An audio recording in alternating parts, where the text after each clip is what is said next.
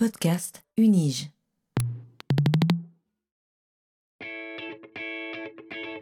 Learning from Data, le podcast sur la science des données à l'Université de Genève. These devices and machines and everything we're building these days, whether it's phones or computers or cars or refrigerators, are throwing off data. What exactly is big data? Not all revolutions are political. But this explosion of data is also raising fundamental questions. Bienvenue dans ce 29e épisode de Learning from Data, le podcast qui plonge dans les recherches de l'Université de Genève et surtout dans leurs données, en compagnie de celles et ceux qui les explorent. Ce podcast vous est proposé par le Centre de compétences en sciences des données de l'Université de Genève. Je suis Guy Kahn et serai votre guide dans ce monde fascinant de l'analyse des données.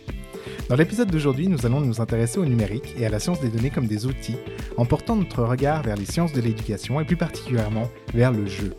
Alors que le jeu est utilisé en éducation depuis l'Antiquité et que ses bienfaits en matière d'apprentissage sont largement reconnus, l'arrivée du numérique a considérablement renouvelé cet univers. Pourtant, si les principes de base restent identiques, les possibilités d'utilisation en sont multipliées. Escape game, jeux de simulation et de stratégie, jeux mathématiques et scientifiques, jeux de rôle et de programmation, les usages éducatifs du jeu ne sont limités que par l'imagination des concepteurs et conceptrices. Le numérique ouvre donc pléthore de nouvelles possibilités de développement de jeux d'apprentissage, mais ce n'est pas tout. Ces jeux peuvent également servir à accroître les compétences numériques elles-mêmes des personnes qui y jouent. Le numérique au service des compétences numériques en somme. Et finalement, bien sûr, qui dit support numérique dit également traces numériques et données, qui sont autant d'opportunités d'ouvrir de nouveaux champs de recherche dans des domaines variés comme celui de l'analyse de l'apprentissage. C'est ce que nous allons aborder aujourd'hui en compagnie du professeur Eric Sanchez, qui nous fait le plaisir d'avoir accepté notre invitation dans Learning from Data. Bonjour Eric. Bonjour Guy. Comment allez-vous? Euh, Très bien, merci de m'accueillir dans votre euh, podcast. Merci beaucoup à vous d'avoir bien accepté de venir nous rejoindre. C'est un plaisir en tout cas. Eric, vous avez rejoint l'Université de Genève en 2021 en tant que professeur en technologie éducative à la faculté de psychologie et des sciences de l'éducation, plus particulièrement rattaché à TECFA. Agrégé de biologie et géologie en 1989, vous avez par la suite effectué un DEA en didactique des sciences, puis une thèse en sciences de l'éducation à l'Université de Lyon que vous obtenez en 2007.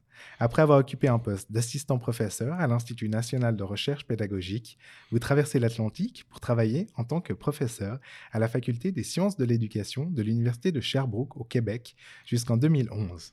Vous rejoignez par la suite l'ENS de Lyon pour diriger l'équipe Eductis à l'Institut français de l'éducation à partir de 2011, puis l'Université de Fribourg où vous fondez le laboratoire d'innovation pédagogique en 2016. Depuis votre arrivée au TECFA en 2021, vous co-dirigez le Master of Science in Learning and Teaching Technologies. Vos travaux portent sur l'innovation pédagogique, les Learning Labs, les usages du numérique en éducation et plus particulièrement la conception de jeux destinés à des usages éducatifs et l'apprentissage avec les jeux numériques en contexte d'éducation formelle, les écoles et l'université, et informelle, notamment les musées. D'un point de vue méthodologique, ces travaux relèvent de la recherche collaborative orientée par la conception, donc Design-Based Research, et s'appuient sur l'analytique de l'apprentissage Learning Analytics. Vous avez publié de nombreux articles dans des revues internationales en peer review, avez été professeur invité à la East Normal University à Shanghai et à l'Université de Oslo en Norvège, et porté la paternité de trois ouvrages sur les relations entre jeu et apprentissage et de nombreux actes de conférences partout dans le monde. Est-ce que c'est bien cela, Eric? Tout à fait. Merci beaucoup, super. J'adore quand mes fiches sont exactes. Ça commence bien. Eric, en préambule à notre conversation d'aujourd'hui, qui portera principalement sur vos travaux de recherche, j'aimerais mentionner qu'en préparant cette émission, j'ai été particulièrement intéressé par ce qui pourrait apparaître comme un détail de votre CV, mais qui représentait à mes yeux une belle amorce à notre discussion d'aujourd'hui. Eric, j'ai pu voir que vous aviez été associé au projet Digital Skills de l'Université de Fribourg. Ce projet œuvrait au développement des compétences numériques des enseignants et des étudiantes, et je trouve que ce détail est intéressant de ce qu'il dit, à mon sens, de votre investissement en tant qu'expert, non pas uniquement dans un cadre de recherche scientifique, mais également dans l'amélioration continue de votre propre institution et l'enrichissement de sa communauté. L'Université de Genève a également son programme Digital Skills, porté notamment par le projet Make It Easy, une plateforme d'auto-évaluation et d'auto-apprentissage disponibles pour toute la communauté. Et pour avoir participé à ces projets, je dois dire que le développement des compétences numériques à la hauteur d'une communauté aussi disparate que celle de l'UNIGE est un véritable défi et j'imagine qu'il en est de même à l'UNI euh, Fribourg. Et j'aurais donc beaucoup apprécié vous entendre sur ce projet, voir quelles étaient les priorités de celui-ci et comment vous les avez mises en œuvre, et peut-être également recueillir vos impressions sur une étape clé de ces programmes Digital Skills qui ont été marqués par la crise du Covid, qui a provoqué un basculement pour certaines et certaines abruptes vers le tout numérique et accélérant les exigences d'acquisition des compétences associées une méga longue question. je vais, peut-être faire une, réponse relativement courte, hein, parce que euh, oui, alors effectivement, quand j'étais à, quand j'étais à l'université de, de, Fribourg, j'ai été euh, bah, j'ai collaboré à ce projet Digital Skills mhm. qu'on avait, déposé, comme vous-même, euh, vous l'avez fait pour l'Université de, de, Genève. On était intéressés, effectivement, ça, on sentait bien que c'était stratégique, cette question de développement des, des compétences euh, numériques chez les mhm. étudiants, chez les, chez les enseignants. Alors, nous, on l'avait abordé avec plusieurs volets. Il y avait un premier volet qui était euh, simplement de mettre en place une cellule de réflexion autour de cette question de, des compétences numériques. Mhm. Il y avait un volet qui était d'évaluer les compétences existantes, on va dire, donc pour analyser un petit peu les, les besoins. Il y avait un volet qui correspondait aussi à la mise en place euh, d'unités de formation pour les étudiants de manière à ce qu'ils puissent participer à des cours qui développent leurs compétences. Mmh un autre euh, qui était pour, plutôt pour les enseignants, avec des formations pour les, pour les enseignants. Et moi, j'avais participé à tous ces volets, mais surtout à celui qui portait sur le dernier, qui était un volet un peu plus systémique, où on mhm. essayait de dire on va aborder les choses de manière euh, systémique en essayant de développer une culture de l'innovation au sein de, de l'université. Et c'est là qu'on s'est, orienté vers cette question du, de l'idée de Learning Lab. Alors, mhm. il y, a, y, a, le Learning Lab peut vouloir dire des choses très différentes. On a fait, on a rédigé un article justement pour, pour euh, expliquer un petit peu notre position par rapport à ça. Nous, on le voyait en fait comme un, un espace, un espace euh, à la fois physique. Il y avait vraiment une pièce mhm. euh, qui était dédiée à ça. À l'époque, cette pièce euh, était notre propre labo de, de l'équipe qu'on mettait à disposition. Mais maintenant, il y a le Learning Lab de l'Université de Fribourg va être inauguré de manière formelle cette semaine, je crois, si je me souviens bien. Je serai au Québec, malheureusement, je ne pourrais pas participer. J'en mhm. suis, suis vraiment désolé. Donc, il y avait cet espace physique, mais on avait dit, bon, il faut peut-être mettre aussi un espace numérique. Donc, l'espace, mhm. c'est-à-dire que les gens ne sont pas forcément en présence. Hein. Ils peuvent aussi euh, interagir, par exemple, par des, outils de, de, visioconférence où il y a peut-être des, des, lieux de dépôt de documents euh, nécessaires. Ça, c'était l'espace. donc, ça, ça, mmh c'était un, des aspects. Le deuxième aspect, c'était la question de la, de la communauté. C'est-à-dire qu'on savait, on sentait bien que si on voulait mettre en place une culture d'innovation, bah, il faudrait, le faire avec les gens. Il fallait que les gens, il fallait agréger, donc euh, convaincre les gens de venir avec nous. Et l'idée, c'était justement d'éclater les, les silos qui existent dans une université il y a des facultés, il y a d'un côté mhm. des étudiants, de l'autre côté des, enseignants, des professeurs et d'autres personnels qui participent à cette communauté éducative. Nous, on, avait envisagé le Learning Lab comme un lieu euh, physique et numérique, encore une fois, où tout le monde pouvait se retrouver euh, et, franchir ces, barrières. Et puis le dernier, le dernier point euh, dans le Learning Lab, c'était les activités qu'on allait y mettre mhm. en, en, place de manière justement à, à, pouvoir finalement à la fois développer les, compétences numériques des, participants, c'est-à-dire les enseignants, c'est-à-dire les, les étudiants, mais également euh, imaginer, par exemple, de nouvelles façons d'enseigner et d'apprendre euh, en, en mettant en, action tout le monde pour imaginer ces, futurs dispositifs. Mhm. Alors c'est vrai que le, Covid est, central dans cette affaire parce qu'il est arrivé en plein milieu là euh, et s'est retrouvé, on s'est dit, on a bien fait de penser à un espace numérique parce que là pour le coup il était très très utile cet espace numérique. Mhm. Et par exemple, pour donner un exemple de euh, d'activités qu'on a mises en place. Alors, on a fait, j'ai un très bon souvenir, par exemple, d'une table ronde qu'on avait ah. organisée, mais on s'est dit, bon, les tables rondes, en général, c'est des gens savants qui vont parler à des gens qui le sont un petit peu moins, il y a des mmh. débats.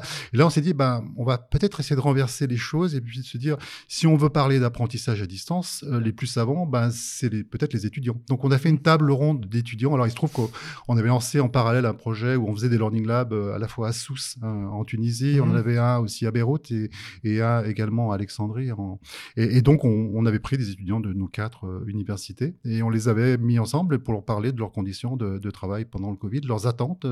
Et mhm. les, nous, enseignants, bah, nous étions là pour les, pour les écouter et pour essayer d'apprendre de, nos étudiants. Et c'était vraiment une, très, très chouette euh, expérience. On avait fait aussi un, travail où on avait demandé à, à, des collègues experts euh, de l'enseignement à, distance, on leur avait dit, bah, probablement nos collègues enseignants qui n'ont jamais enseigné à distance, eh ben, ils vont être confrontés au fait que c'est pas tellement qu'ils savent pas, c'est qu'ils savent, ils, savent des choses qui sont fausses sur l'enseignement. Mm. Il, y a des, il y a des mythes hein, autour de l'apprentissage à distance, et donc on leur avait demandé de, de déconstruire. Alors je crois qu'on avait déconstruit 13 mythes autour de l'apprentissage, et chaque fois, chaque mythe était traité dans un billet de blog ou, ou, ou par, par des experts, et c'était une façon. C'est devenu un, un ouvrage d'ailleurs qui, qui va qui va paraître euh, au mois de novembre. Mm, mm. Ok, superbe. Ok, merci beaucoup. Et euh, vous l'avez mentionné rapidement, mais c'est vrai qu'il y avait en fait ce projet euh, euh, qui se lançait aussi au même moment, euh, Let's, donc Learning Labs. Mm. Vous, avez, vous avez mentionné le fait qu'il y avait une recherche orientée par conception qui, qui reposait sur le développement de Learning Labs au sein de quatre universités dans différents pays. Donc, c'était mené par l'Université de Fribourg, mais il comprenait aussi la participation de la AUL, donc Art, Science and Technology University du Liban, l'Université de Sousse et l'Université d'Alexandrie. C'est ça, oui. Mm. Et puis, ce, ce- ce projet avait pour objectif de documenter et expliciter le processus de conception des Learning Labs et d'analyser les principales activités qui se déroulent au regard des besoins. Et euh, j'aimerais beaucoup que vous nous en disiez un peu plus, vu que vous l'avez mentionné ici. C'était, j'aimerais que vous nous fassiez un peu rentrer dans les coulisses de cette collaboration euh, autour des Learning Labs et d'une conception internationale, en fait, des Learning Labs, et de l'échange de bonnes pratiques. Et, euh, et, et je trouve toujours fascinant aussi la manière dont ces collaborations euh, internationales se nouent et peut-être les, les obstacles, défis, etc., qui, qui jalonnent ce chemin. Oui, alors euh, effectivement, on- je fais de ce qu'on appelle de la recherche orientée par la, la conception, c'est-à-dire c'est de la recherche-développement en fait. Pour tester euh, les modèles théoriques, on les, ré- on les réifie euh, sous la forme de Mhm. dispositifs et, et on les met à l'épreuve du terrain. Euh, dans le cas présent, le modèle théorique, c'était un modèle théorique de Learning Lab que je Mhm. viens de vous, vous présenter, et il s'agissait de le mettre à l'épreuve du terrain, mais euh, pour le mettre à l'épreuve de manière pertinente, il vaut mieux le mettre à l'épreuve dans des contextes qui sont différents, de manière à voir dans quelle mesure ce modèle il est générique ou pas. Et donc, on avait réussi à finalement à, à- avec, euh, à- interagir avec une, une collègue de, de Sousse, Lydia Cheniti, Mhm. en disant bah, oui, on va mettre un projet autour de ça. On avait trouvé des collègues au Liban, trouvé des collègues à Alexandrie, et puis on s'est dit bah, le, le Learning Lab qu'on a prévu de faire à, l'université de Fribourg, bah, on, va, on va faire la même chose euh, dans ces quatre universités Mhm. et on va voir comment ils évoluent et, et quels sont les. D'abord, est-ce que notre modèle il est, il est pertinent? Est-ce que, est que finalement il décrit suffisamment bien la, euh, ce que c'est qu'un qu'un learning lab? Est-ce qu'il a les effets es- escomptés par rapport au développement en particulier de, de compétences euh, numériques? Et puis le résultat, bon, alors au Liban ça a été compliqué parce que vous connaissez les événements qui ont eu lieu au Mhm. Liban, donc les, les choses se sont un, un petit peu arrêtées. Mais que ça soit à Alexandrie ou que ça soit à, à Sousse, les choses sont en place. Et même je dirais que l'un des endroits les plus dynamiques actuellement, c'est Sousse. J'ai l'impression qu'ils sont. alors, il faut regarder, il y a, il y a- il y a- il y a une agré- ils ont réussi justement en particulier à, à faire un, à réussir à, à agréger une communauté autour de Learning New Learning Lab qui est, qui est vraiment spectaculaire et, Ok. et- et toute, la, toute la communauté éducative s'est vraiment, euh, euh, vraiment euh, mobilisée de manière à, repenser la manière dont on enseigne dans cette université.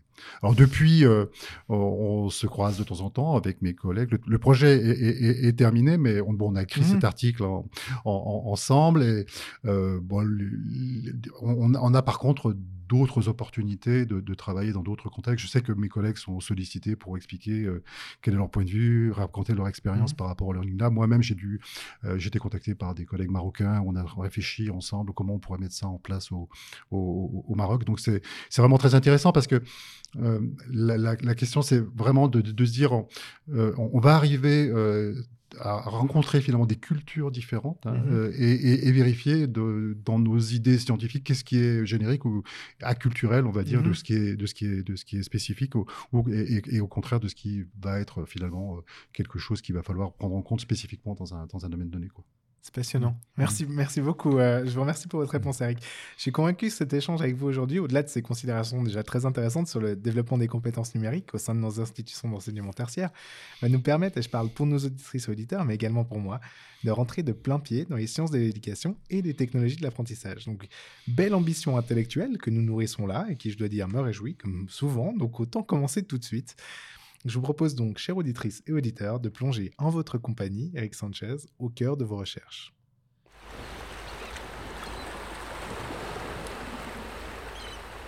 Bon, on y va?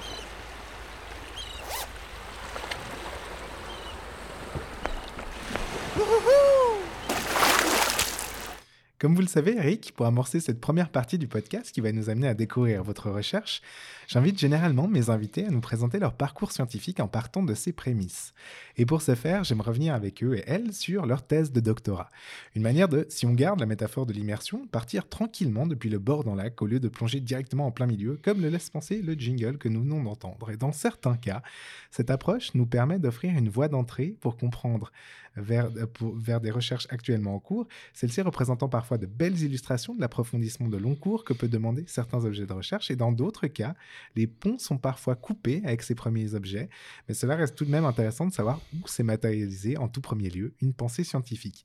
Donc Eric, votre thèse de doctorat s'intitulait Investigation scientifique et modélisation pour l'enseignement des sciences de la Terre. Pouvez-vous nous en dire plus sur ce travail et sur les raisons qui vous ont amené à porter vos premiers intérêts de recherche sur ces objets? Je vous remercie vraiment de m'interroger sur ma thèse, parce que c'est finalement quelque chose sur lequel je n'étais pas revenu depuis très très longtemps. Et, là, en y pensant, effectivement, je me dis, mais oui, euh, il s'est passé des choses. Alors, le, jingle que vous avez envoyé, ben, pour moi, c'était un peu de l'eau fraîche, hein, ma, thèse, mais je pense que c'est vrai pour, pour, beaucoup, euh, avec un apprentissage de la, la natation. Mais ce que j'en retiens quand même, c'est que euh, oui, la natation en eau fraîche. Oui. Euh, ce que j'en retiens quand même, c'est que euh, franchement, quand je regarde maintenant mon parcours en tant que chercheur, il y avait des prémices dans la thèse, d'une mhm. certaine manière. Alors, il est certain que déjà le, sujet, je m'étais engagé dans ce sujet parce que bah, j'ai une formation en, géologie et, et je m'étais aperçu que, que là, c'était une discipline qui, de mon point de vue, était difficile à enseigner et mhm. qu'il fallait effectivement réfléchir sur la manière de l'enseigner et, de l'enseigner en tant que discipline scientifique, c'est-à-dire pas simplement les concepts de la géologie, mais les méthodes mhm. qui, portent la géologie, en particulier la, modélisation en, en, géologie et en particulier le travail de terrain. Ce qui m'intéressait beaucoup, c'est la question du travail de terrain, parce que j'avais une expérience d'enseignant qui, qui m'avait montré que les élèves sur le terrain, ben, on avait un peu l'impression parfois que c'était un cours magistral en, en, plein air et non pas ah. une véritable investigation. Donc je m'étais dit, je vais travailler sur cette investigation scientifique sur, le, mmh sur, le, sur le terrain. Donc, j'avais travaillé ben, sur les aspects épistémologiques. Et on voit bien que la géologie, c'est une science historique, c'est une science où mmh. on modélise les choses, mais c'est une science aussi euh, herméneutique. Hein. On va chercher des indices sur le, sur le terrain. Voilà, j'étais parti avec cette idée-là, mmh simplement, euh, assez une, une, idée plutôt, on va dire, euh, de praticien hein, qui veut améliorer les, choses. Et bah, évidemment, mon directeur de, mes directeurs de thèse m'ont invité à problématiser un petit peu cette histoire. Et puis, comme c'était un petit peu le, moment où émergeait la, question du, du numérique en, en, éducation, il me semblait que ce numérique a, offrait un certain nombre d'opportunités sur le terrain. En particulier, mmh. c'était le début des appareils photo numériques.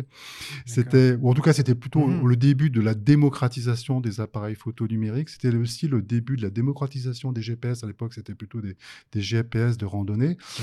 Euh, et je me dis, tiens, on va les utiliser sur le terrain avec les élèves parce que je pense que c'est des outils qui peuvent être assez intéressants. Bah, pour localiser des photos, pour, pour localiser des objets géologiques. On avait créé une application qui s'appelait Géonote. En gros, c'était on, l'a créé à peu près en parallèle avec Google Maps. Euh, alors nous, évidemment, ça n'a pas grand-chose à voir au niveau de la qualité du développement, mais quand mhm. même, on avait des, choses qui ressemblent à, enfin, qui sont des, des, choses qui ressemblent à un système d'information géographique. On, va pouvoir localiser de l'information. Et puis, on avait amené des, terrains, des élèves sur le terrain et mmh. utiliser cette, cette application. Alors, j'avais terminé mon, ma thèse, je me souviens bien, en disant, oui, bon, c'est vrai, on a travaillé avec du GPS, avec un appareil photo numérique, c'est pas pour toutes les classes et ça sera jamais possible d'investir et d'avoir mmh.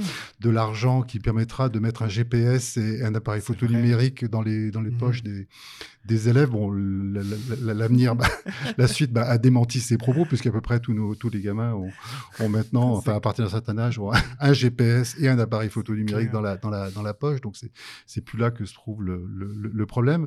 Mais si je fais un peu d'introspection par rapport à ce qui, ce qui s'est passé pendant cette thèse. Donc, il y avait la question des technologies éducatives. Mhm. Et là, euh, enfin, euh, on, avait, on avait, j'étais de plein pied dans ces technologies qui permettent effectivement de faire des choses intéressantes d'un point de vue éducatif. Ce que je peux dire aussi, c'est qu'il y avait la question de l'investigation scientifique. Et ce que j'avais fait sur le terrain bah, ressemblait déjà un peu à du jeu, hein, parce qu'on mhm. on allait sur le terrain, on cherchait des indices, on les trouvait, on les trouvait pas, on gagnait quand on trouvait, on, perdait finalement euh, quand on ne quand on ne les trouvait pas. Puis il y avait également cette question où j'avais beaucoup travaillé avec des enseignants. Euh, mmh donc, il y avait la question des, recherches collaboratives qui sont dans, actuellement dans mes méthodologies de recherche. Et puis enfin, les, recherches développement, donc la recherche mmh orientée par la conception avec l'idée qu'on va, pour comprendre le monde, il faut construire des, des, des, des outils artificiels, ce qu'on appelle les sciences de l'artificiel. Mmh. Ok. Ah ouais, excellent. D'accord. Merci beaucoup euh, pour cette, cette belle présentation de votre thèse, Eric. Et avant de poursuivre cette immersion dans vos recherches, peut-être qu'il serait important, parce que vous l'avez vous l'avez mentionné à plusieurs, euh, à plusieurs reprises, de prendre le temps pour le public interdisciplinaire qui écoute notre podcast de définir quelques termes. Et en particulier, je souhaiterais, si cela vous convient, que nous revenions sur celui de technologie éducative. Euh, Eric, est-ce que vous pourriez partager avec nous quelques notions d'introduction sur l'origine et les objectifs scientifiques de cette branche des sciences de l'éducation? Ceci afin d'être sûr que tout le monde entre avec une base de connaissances communes dans ce podcast. Oui, alors je pense que c'est une bonne question parce qu'aucune technologie n'est éducative en tant que telle. hein. Mhm. Euh, par contre, la question de l'usage des technologies en éducation, c'est quand même une histoire qui est très très ancienne. Alors, on, on peut remonter euh, à l'Antiquité, en fait, avec les, les tablettes d'argile, hein, où on peut faire des exercices euh, et puis effacer l'exercice et recommencer. Il y a- ça a été documenté par, euh, par euh, des, des préhistoriens.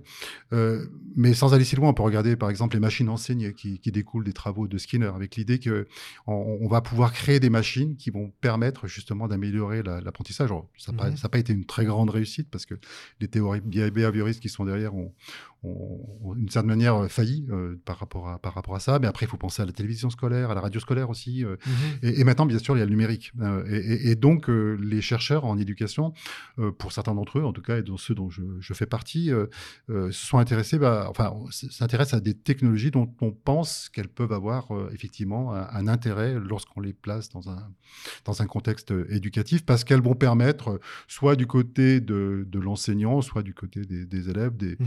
elles vont offrir un certain nombre d'opportunités qui vont être des opportunités qui sont intéressantes pour la- l'apprentissage. Dans mon domaine, c'est le jeu. hein. Le Mhm. jeu va permettre de créer, par exemple, une, une situation d'apprentissage. On y reviendra peut-être, qui, qui va être complexe, qui va être intéressant, dans laquelle il y aura des feedbacks, etc. Euh, et, et on peut faire en jeu, hein, on peut faire en Mhm. numérique, pardon, mais, mais, on- mais, mais ça sera moins facile. Le numérique va, va aider à faire des, des choses. Donc actuellement, on- euh, le terme de technologie éducative, bien que ce soit le, le titre enfin, de, de ma fonction à, à l'université de Genève, finalement, il faut, faut faire attention à, à cette idée parce qu'une technologie encore euh, n'est pas éducative par, par, par elle-même. Enfin, si on pense par exemple à la visioconférence, bon, bah, tout dépend comment on l'utilise hein, d'une certaine manière et, on ne va pas forcément avoir des propriétés éducatives intrinsèques pour cette euh, technologie. Par contre, les chercheurs s'intéressent à la conception et à l'analyse des usages de technologies qui sont utilisées en contexte d'éducation. Mhm. Excellent. Merci beaucoup.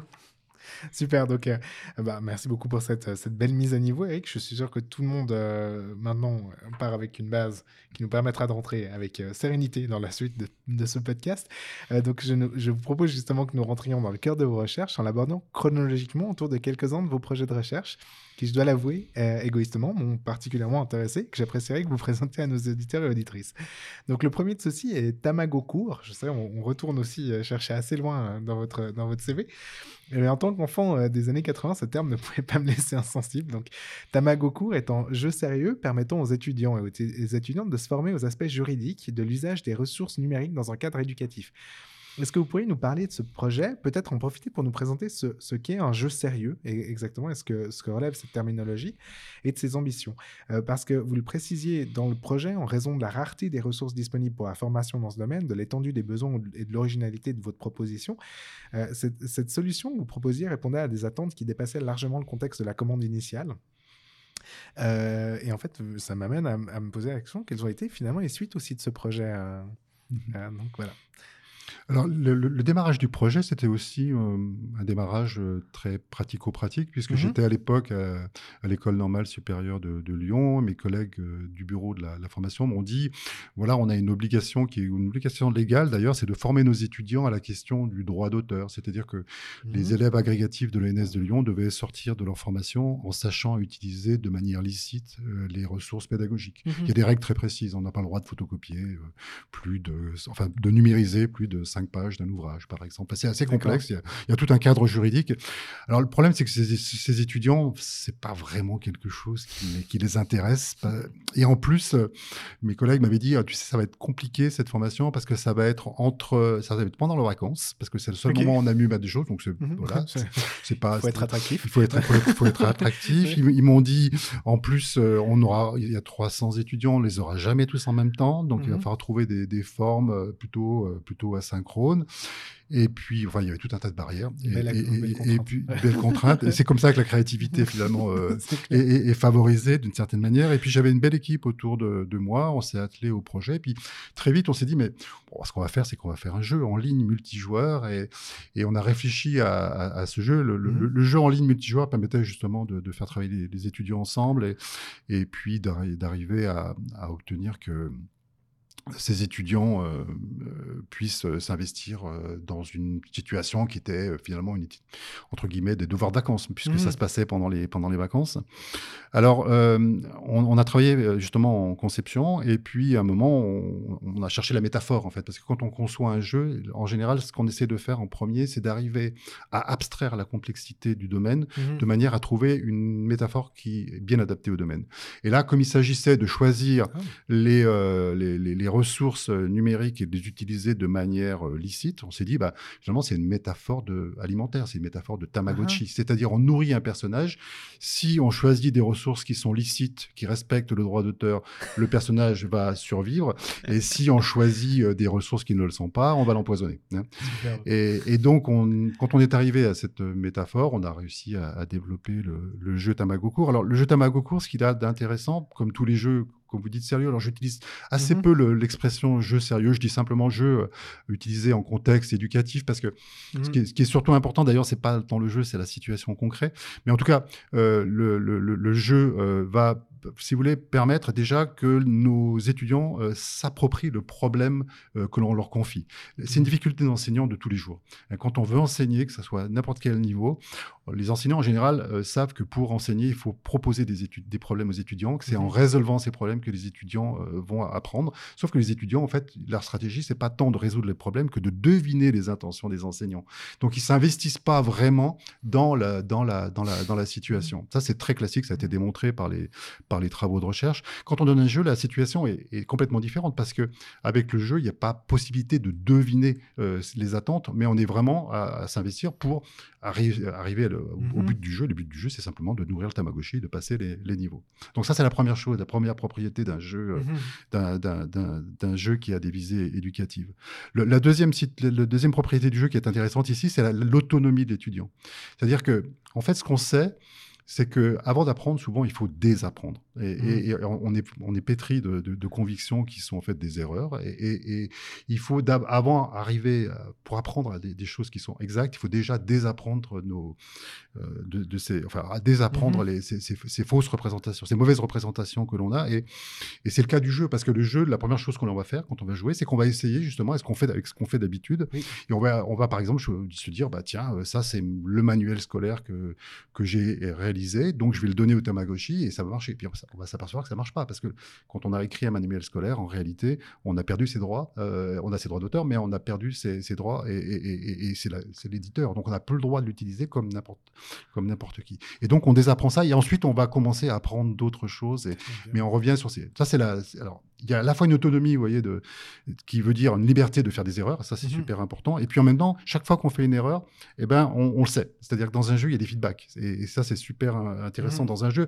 Les enseignants, en général, euh, le savent, hein, que les feedbacks sont super importants pour leurs étudiants, mais, mais c'est compliqué à donner des feedbacks. Quand on, a, quand on a un amphi de 300 étudiants, ou même des équipes euh, d'étudiants plus réduites, faire donner le bon feedback au bon moment. Et ça, les jeux le font de manière, les jeux numériques le font de manière très automatique et, et- et de manière très pertinente, euh, si c'est bien fait en tout cas. Et puis en fait, il y a le, le- le dernier point, c'est la question des erreurs. Dans un dans- dans- quand, on fait des erreurs, habituellement, ça, ça pose problème parce que ça, ça, ça peut être mal perçu par Oui. l'enseignant, même si les enseignants disent faites des erreurs, euh, ça ne sera pas compté. Les, les étudiants savent bien que s'ils en font trop, ben, il y a un moment, ils vont véhiculer Mhm. une mauvaise image auprès de leur enseignant. Et, et dans le jeu, les erreurs, c'est c'est pas grave du tout. Au contraire, même c'est amusant de, de, de- de faire des erreurs ben, et, et de revenir au début et de recommencer.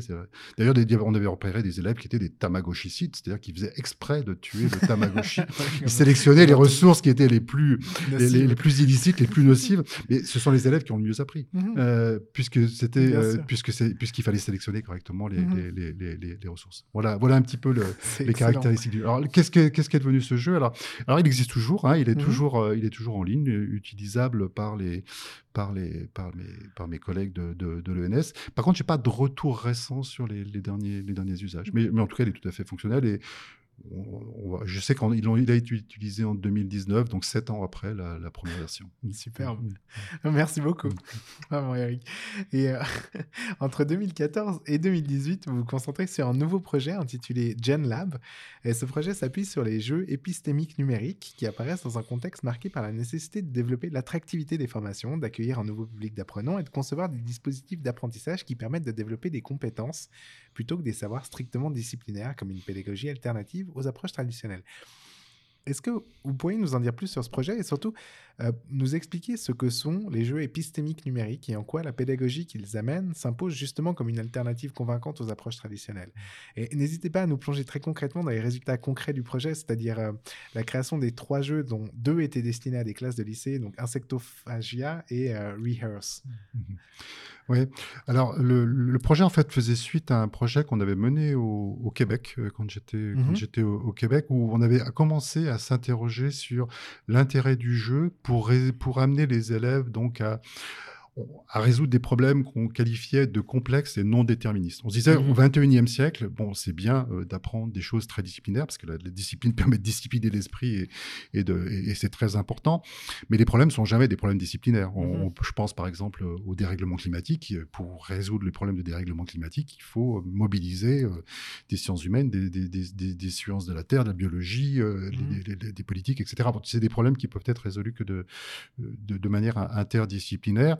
Et ce sont souvent des problèmes qui sont non déterministes dans le sens où il n'y a pas une solution, mais il y a des solutions et il va falloir euh, finalement euh, arbitrer parmi les Mhm. solutions qui sont là. Donc on s'était dit que finalement le, le jeu pourrait probablement euh, permettre de concevoir ce type de, de situation. Alors on voyait bien que c'était c'était, je parle de situation, je parle pas de jeu. Mhm. Alors, ce qui était important, c'est pas tellement les artefacts qu'on utilise, ce qu'on a pourrait appeler par exemple le jeu sérieux, mais plutôt la situation euh, qui est qui est épistémique. Donc, on avait qualifié la- la, situation de jeu épistémique, de jeu qui permet donc de se développer d'un point de vue euh, épistémique. Mhm.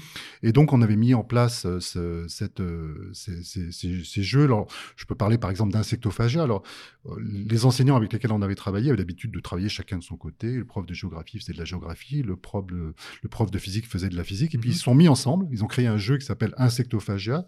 Donc, dans le, dans le jeu, les, les élèves, leur problème, c'est de produire de la nourriture Mhm. et de produire de, de- en fait, des, des insectes euh, de- de- de- et, et- et dans- de voir l'ensemble du processus. C'est-à-dire au début, ils doivent choisir une localisation pour mettre l'usine et à la fin, ils doivent choisir le packaging et, et- et- et pour, pour vendre. Et, en fait, donc tous les enseignants d'un même établissement, c'était des enseignements, des enseignants de- d'enseignement agricole en, en Mhm. France, euh, bon, euh, collaboraient euh, d'une certaine manière. Et, les élèves, finalement, ne savaient plus vraiment quand est-ce qu'ils étaient en train de faire de la géographie ou de Mhm. faire de la physique, si ce n'est qu'il y avait l'enseignant plutôt de géographie au moment où, où les questions de, de géographie se posaient, et, prof de physique quand les questions de physique se, se posaient. Mais en fait, leur problème, c'était de résoudre, de, de produire des insectes Mhm. et, et- et de, et montrer que finalement, il y avait différentes façons de faire. Ça allait avoir des choix, il fallait faire des choix, ça allait, des- ça allait avoir des impacts euh, sur l'environnement et, et- et- et il fallait prendre des, prendre des décisions et, et d'arbitrer, le- d'arbitrer ces décisions. Et, et donc, ce qui était intéressant dans, le, dans la,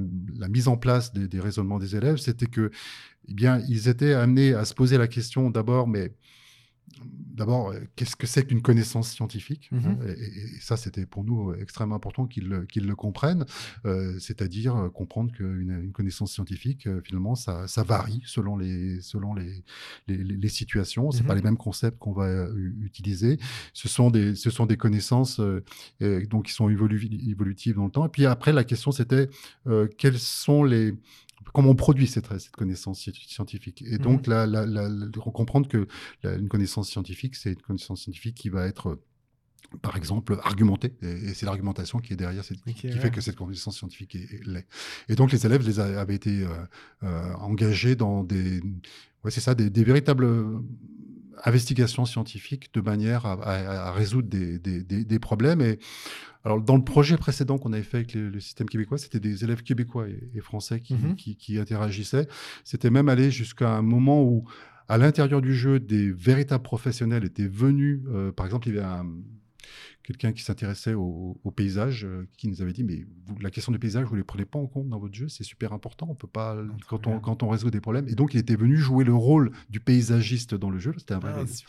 Et puis, il y avait eu des. À un moment, le jeu nous avait un peu échappé. C'est-à-dire que, par exemple, nos élèves, euh, à un moment, jouaient le rôle de.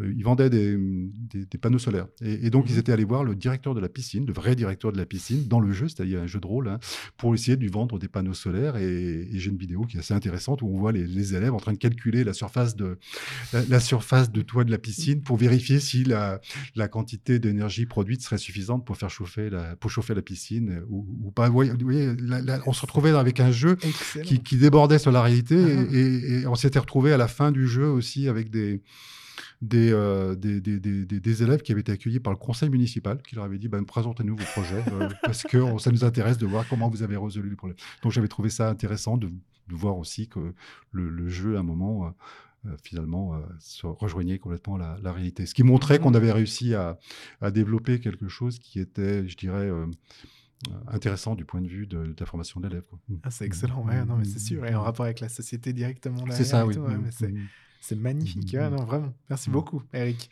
Euh, J'aimerais maintenant vous entendre sur un autre projet euh, que j'ai trouvé tout à fait fascinant aussi et qui a l'intérêt pour le public qui nous écoute de s'attacher au développement du computational thinking, éminemment interconnecté aux sciences computationnelles. En fait, il s'agit du projet PACT pour Playing and Computational Thinking que vous avez coordonné entre 2018 et 2019. Ce projet conjoint, donc de l'Uni euh, de Fribourg, HEIG euh, Vaud et des professeurs de gymnase, visait à offrir aux professeurs d'informatique de l'enseignement secondaire la possibilité d'obtenir un soutien grâce à des ressources innovantes dédiées à l'apprentissage par le jeu et au développement professionnel des enseignants fondés sur la recherche basée sur la conception. Est-ce que vous pourriez nous présenter ce projet et ses principaux résultats et également euh, parce que cela représente, si ma compréhension de vos travaux est bonne, en fil rouge de vos recherches, vous l'avez déjà mentionné un petit peu plus tôt, mais sans l'expliciter euh, fondamentalement, cette notion de, de recherche basée sur la conception, euh, qui j'en suis sûr intéressera au plus haut point nos auditeurs et auditrices. Mhm. Oui, euh, le, projet avait émergé dans un contexte dans lequel on savait euh, qu'il fallait développer les, les compétences computationnelles des, des- des Mhm. élèves, leur, leur capacité à finalement à, à développer une pensée hein, informatique. Mhm. Et euh, le- la mise en place des, dans- de tels enseignements dans le canton de, de- de- de Fribourg, ça nous avait semblé un, un bon contexte, dans le sens où il y avait une attente des enseignants pour euh, avoir des ressources pertinentes pour, euh, pour ceci. Mhm. Et donc, ils avaient accepté de, collaborer avec nous pour, pour développer euh, des, des, des, des- ressources, et, et en particulier un jeu. hein. Mhm. Euh, et le, le jeu qu'on avait développé, donc on l'a vraiment développé avec les, les enseignants, on, on s'était surtout intéressé dans ce projet, ça, donne, ça donnait lieu d'ailleurs à, à une thèse qui, qui, qui est, sur la, qui est sur sa fin euh, actuellement. On s'était surtout intéressé à la question du débriefing, euh, de- parce que apprendre du jeu, c'est pas... c'est c'est pas tout à fait exact en fait. On n'apprend pas simplement en jouant, on apprend aussi en réfléchissant sur cette expérience euh, Mhm. ludique qu'on a eue. C'est-à-dire qu'il y a un moment, il faut qu'on fasse un retour réflexif sur ce qu'on a fait. Et, et, et donc, on avait mis en, en place avec les donc tout un scénario pédagogique intégrant le jeu euh, qui amenait les élèves donc à s'engager euh, sur le jeu pour résoudre euh, des problèmes de programmation en Mhm. fait pour, pour faire court. Et puis après, euh, on avait réfléchi euh, dans le cadre de cette thèse et de ce projet sur ben, effectivement comment on allait conduire ce débriefing après, le, après la session de, de jeu. Et ça donnait lieu à un modèle de débriefing qui actuellement est, est assez générique d'une certaine manière, parce qu'on l'a- on l'a, on utilisé dans pas mal de projets et c'est un modèle qu'on utilise systématiquement maintenant lorsqu'on développe un jeu et qu'on met en place des expérimentations. Le Mhm. débriefing, il est construit à partir de ce modèle qui décrit un petit peu quels sont les, les processus qui permettent de passer. Alors nous, on dit passer des connaissances, c'est-à-dire des connaissances complètement implicites développées Ah. dans la situation euh, expérientielle vécue dans le jeu, à une situation qui est une situation, enfin à des, conna- à des savoirs qui eux sont transférables. C'est-à-dire la différence entre connaissances et savoir, Mhm. c'est que les savoirs eux, sont explicites et, et- et transférables. Ça, c'est un point, de- enfin une question pédagogique qui est extrêmement euh, didactique, extrêmement complexe. hein. Euh, Mhm. en général, euh, on a, on a, les enseignants ont beaucoup de mal à, obtenir que les élèves soient capables de faire le transfert justement des connaissances développées, que ce soit dans un jeu, dans une autre situation d'apprentissage, et de les utiliser dans d'autres dans d'autres situations sous la forme d'un. Enfin, c'est une question Mhm. d'analogie, enfin de repérer l'analogie entre les différentes situations. oui. Mhm. Voilà, donc on a développé, alors recherche orientée par la conception. Pourquoi? Parce que justement, on avait nos modèles un petit peu au départ euh, embryonnaires de débriefing. On les a, euh, on les a euh, finalement euh, mobilisés pour concevoir le scénario pédagogique. On s'est aperçu que c'était opérant, mais pas complètement. Il a fallu réviser les modèles, revenir sur les modèles théoriques. On a donc révisé de nouveau les scénarios. Donc, vous voyez, c'est un processus qui est très Itératif. Et Mhm. chaque fois, on, on révise, on règle, on ajuste. Et à un moment, on se dit, ah oui, là, ça a l'air de bien marcher. On a l'impression qu'on a pris en compte l'ensemble du processus. Donc, ça veut dire que notre modèle, il doit tenir à peu près la route. Et donc, le modèle, on le reprend et on le met dans un autre contexte, un contexte complètement différent, et on regarde si ça fonctionne.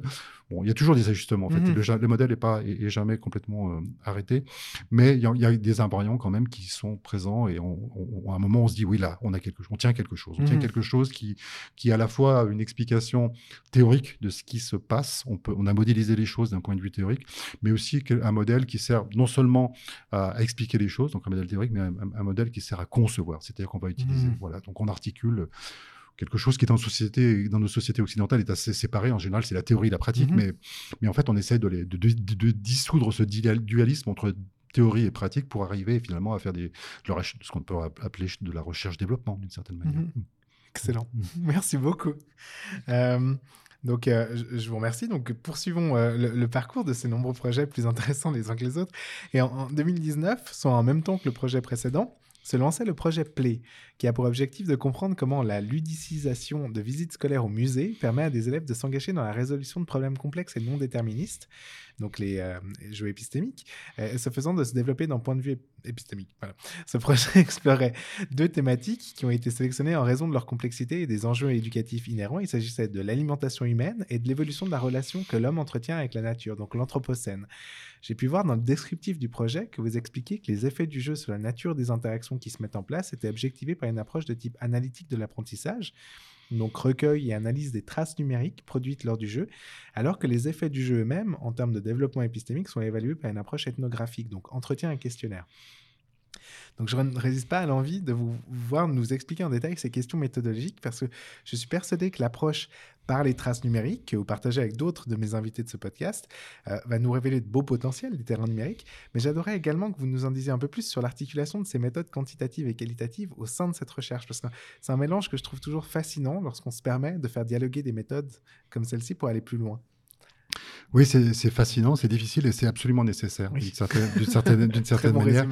Euh, et parce que euh, nous, ce qu'on, enfin, vous, vous avez compris, hein, ce sont des jeux, donc on met en place dans, dans deux musées.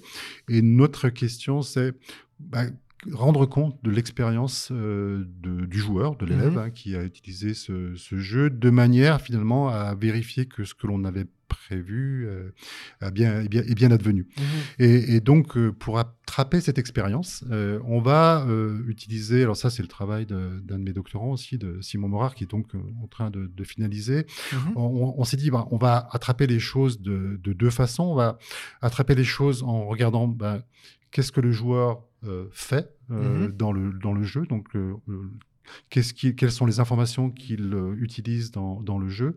Quelles sont les émotions qu'il ressent? Et comment ces trois piliers vont agir sur euh, les concepts, la- la- son, développement, euh, son développement épistémique alors ça, c'est fait d'abord par des traces, c'est-à-dire qu'on effectivement on- ce qu'on appelle traces numériques, traces d'interaction numérique, c'est traces numériques d'interaction, pardon. C'est vraiment que comme le jeu se joue avec une tablette, lorsque les joueurs utilisent la tablette, finalement, chaque événement va être collecté Mhm. euh, avec une, un heure- une heure de collecte euh, et puis euh, un certain nombre d'informations par rapport à ce qui s'est passé. Par exemple, on sait que à telle heure, un, un élève a appuyé sur tel, tel bouton sur la- sur l'interface. Ça va être un, un choix par rapport au, au jeu. Et comme ça, on a des milliers et des milliers euh, d'événements qui sont collectés. Ça nous donne Mhm. des traces numériques. Et ensuite, ces traces numériques, on peut les regarder de près et puis dire, euh, bah tiens, est-ce qu'il a bien finalement fait ce qu'on attendait qu'il fasse de lui? Dans le jeu Géome, par exemple, on doit scanner les animaux. Quels sont les animaux qui ont été scannés? Euh, Dans le jeu AL 2049, on doit nourrir des gens. Quels sont les choix de nourriture qu'il a, qu'il a utilisés? Comment il les a fait évoluer dans le temps? Enfin, ce genre de questions. Mhm. Donc, on peut arriver à, à modéliser le joueur d'un point de vue comportemental. On sait ce qu'il a fait et on le sait de manière assez précise. On le sait euh, pour un grand nombre de joueurs, on le sait au cours du, du temps. Alors, par exemple, quand on a travaillé sur le jeu Géome, on s'est dit, bah, si on a regardé les traces, on s'est dit, mais c'est génial, c'est exactement, ils ont fait exactement ce que l'on avait prévu qu'ils fassent. Ils ont beaucoup interagi avec la, la muséographie, ils ont fait des choses que- les- les- qui, qui étaient conformes à ce qu'on avait prévu à l'intérieur du jeu. Et puis en même temps, on a équipé les élèves avec des caméras Go- GoPro, c'est-à-dire qu'ils ont une caméra sur l'épaule, enfin Mhm. certains d'entre eux en tout cas, ce qui fait qu'on on- on les enregistre, on enregistre la voix et, et l'image, et ensuite on, on regarde ce qu'ils font et ce qu'ils disent aussi, mais surtout ce qu'ils disent, qu'on voit pas, Mhm. ce qu'on voit pas à travers des, et en particulier ce qu'ils disent d'un point de vue des ils, re- ils reçoivent des fake news hein, dans, le, dans, le, dans, le, dans le jeu. Donc, à un moment, il faut qu'ils fassent le tri entre l'information telle qui est, qui est bonne et qui est pas bonne. Et puis, on a regardé un petit peu donc nos élèves qui avaient fait exactement ce qu'on avait prévu dans le jeu. Et puis, on s'est aperçu qu'en fait, en réalité, non. Le sens qu'ils avaient donné à la situation Ah. était complètement différent de celui qu'on avait donné. Ça, c'était pour la première itération. C'est-à-dire que nous, on avait prévu un jeu qui était un jeu d'enquête euh, dans lequel ils devaient résoudre des problèmes. Et, le, et eux, ils l'avaient transformé en jeu de quête. Ils cherchaient des indices et en fait, ensuite, ils n'analysaient pas vraiment les indices qu'ils avaient, qu'ils avaient trouvés. Ok. Donc, en fait, l'approche ethnographique, elle est venue, en fait, d'une certaine manière, remettre en cause euh, la- l'approche euh, l'approche euh, analytique de l'apprentissage, l'approche par, par, par trace, Mhm. et montrer qu'il y avait des choses qui n'allaient pas dans notre manière de concevoir le jeu. Donc, la deuxième version du jeu a pris en compte ce- ceci pour arriver finalement à, à la dernière itération, à, à- à- construire une situation qui était, qui était pertinente. Et ça a amené à, réfléchir justement à quels sont les principes de conception du jeu qui vont justement amener les élèves à, s'engager dans les situations telles qu'on voudrait qu'ils s'engagent, puisque c'est à cette condition-là qu'ils vont apprendre quelque chose. Excellent, d'accord. Ah, oui, merci. Donc oui, donc tout à fait nécessaire en fait. Donc c'est absolument indispensable, sinon on se trompe Mm. hein, dans le, on va, on va, on va, on va mal interpréter. Si on intéressait notre première interprétation, on aurait dit bah, tout va bien avec ce jeu. Et-. Mais en fait, c'est dans cette, dans cette, dans cette euh, réinterprétation du jeu par les élèves euh, qu'on a pu mettre en évidence avec l'approche plus ethnographique pour le coup, euh, que qu'on voit des choses intéressantes. ouais. Excellent. Merci beaucoup, euh, Eric. Euh, passons maintenant à un autre projet de 2019. euh, Ça n'arrête pas en 2019. Le, le projet Collab, qui se situe à la croisée des sciences de l'éducation et de l'informatique. Et ce projet avait pour objectif d'améliorer la conception, le développement et l'utilisation des Digital Learning Games à tous les niveaux d'enseignement en Suisse.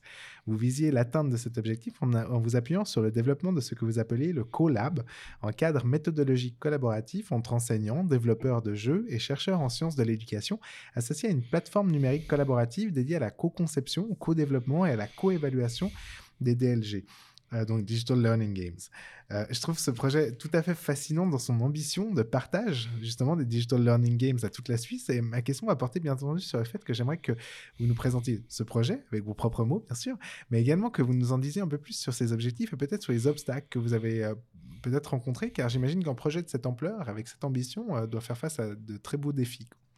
Oui, on avait, on s'était vraiment donné avec euh, Dominique Jacquard qui pilote le projet. C'est encore un projet Mhm. euh, donc du, enfin, qui est soutenu par le Fonds national comme le projet comme le projet Play. On, on avait vraiment, la- on, on savait que la conception de, de jeu, euh, ben, elle devait s'appuyer sur une collaboration entre des gens d'expertise différentes. Pour faire un bon jeu, il faut au minimum un game designer, euh, mais il faut aussi un enseignant euh, qui, qui puisse prendre en compte euh, des objectifs pédagogiques qui sont pertinents par rapport, qui sont pertinents par rapport, à, par exemple, au programme des- d'études.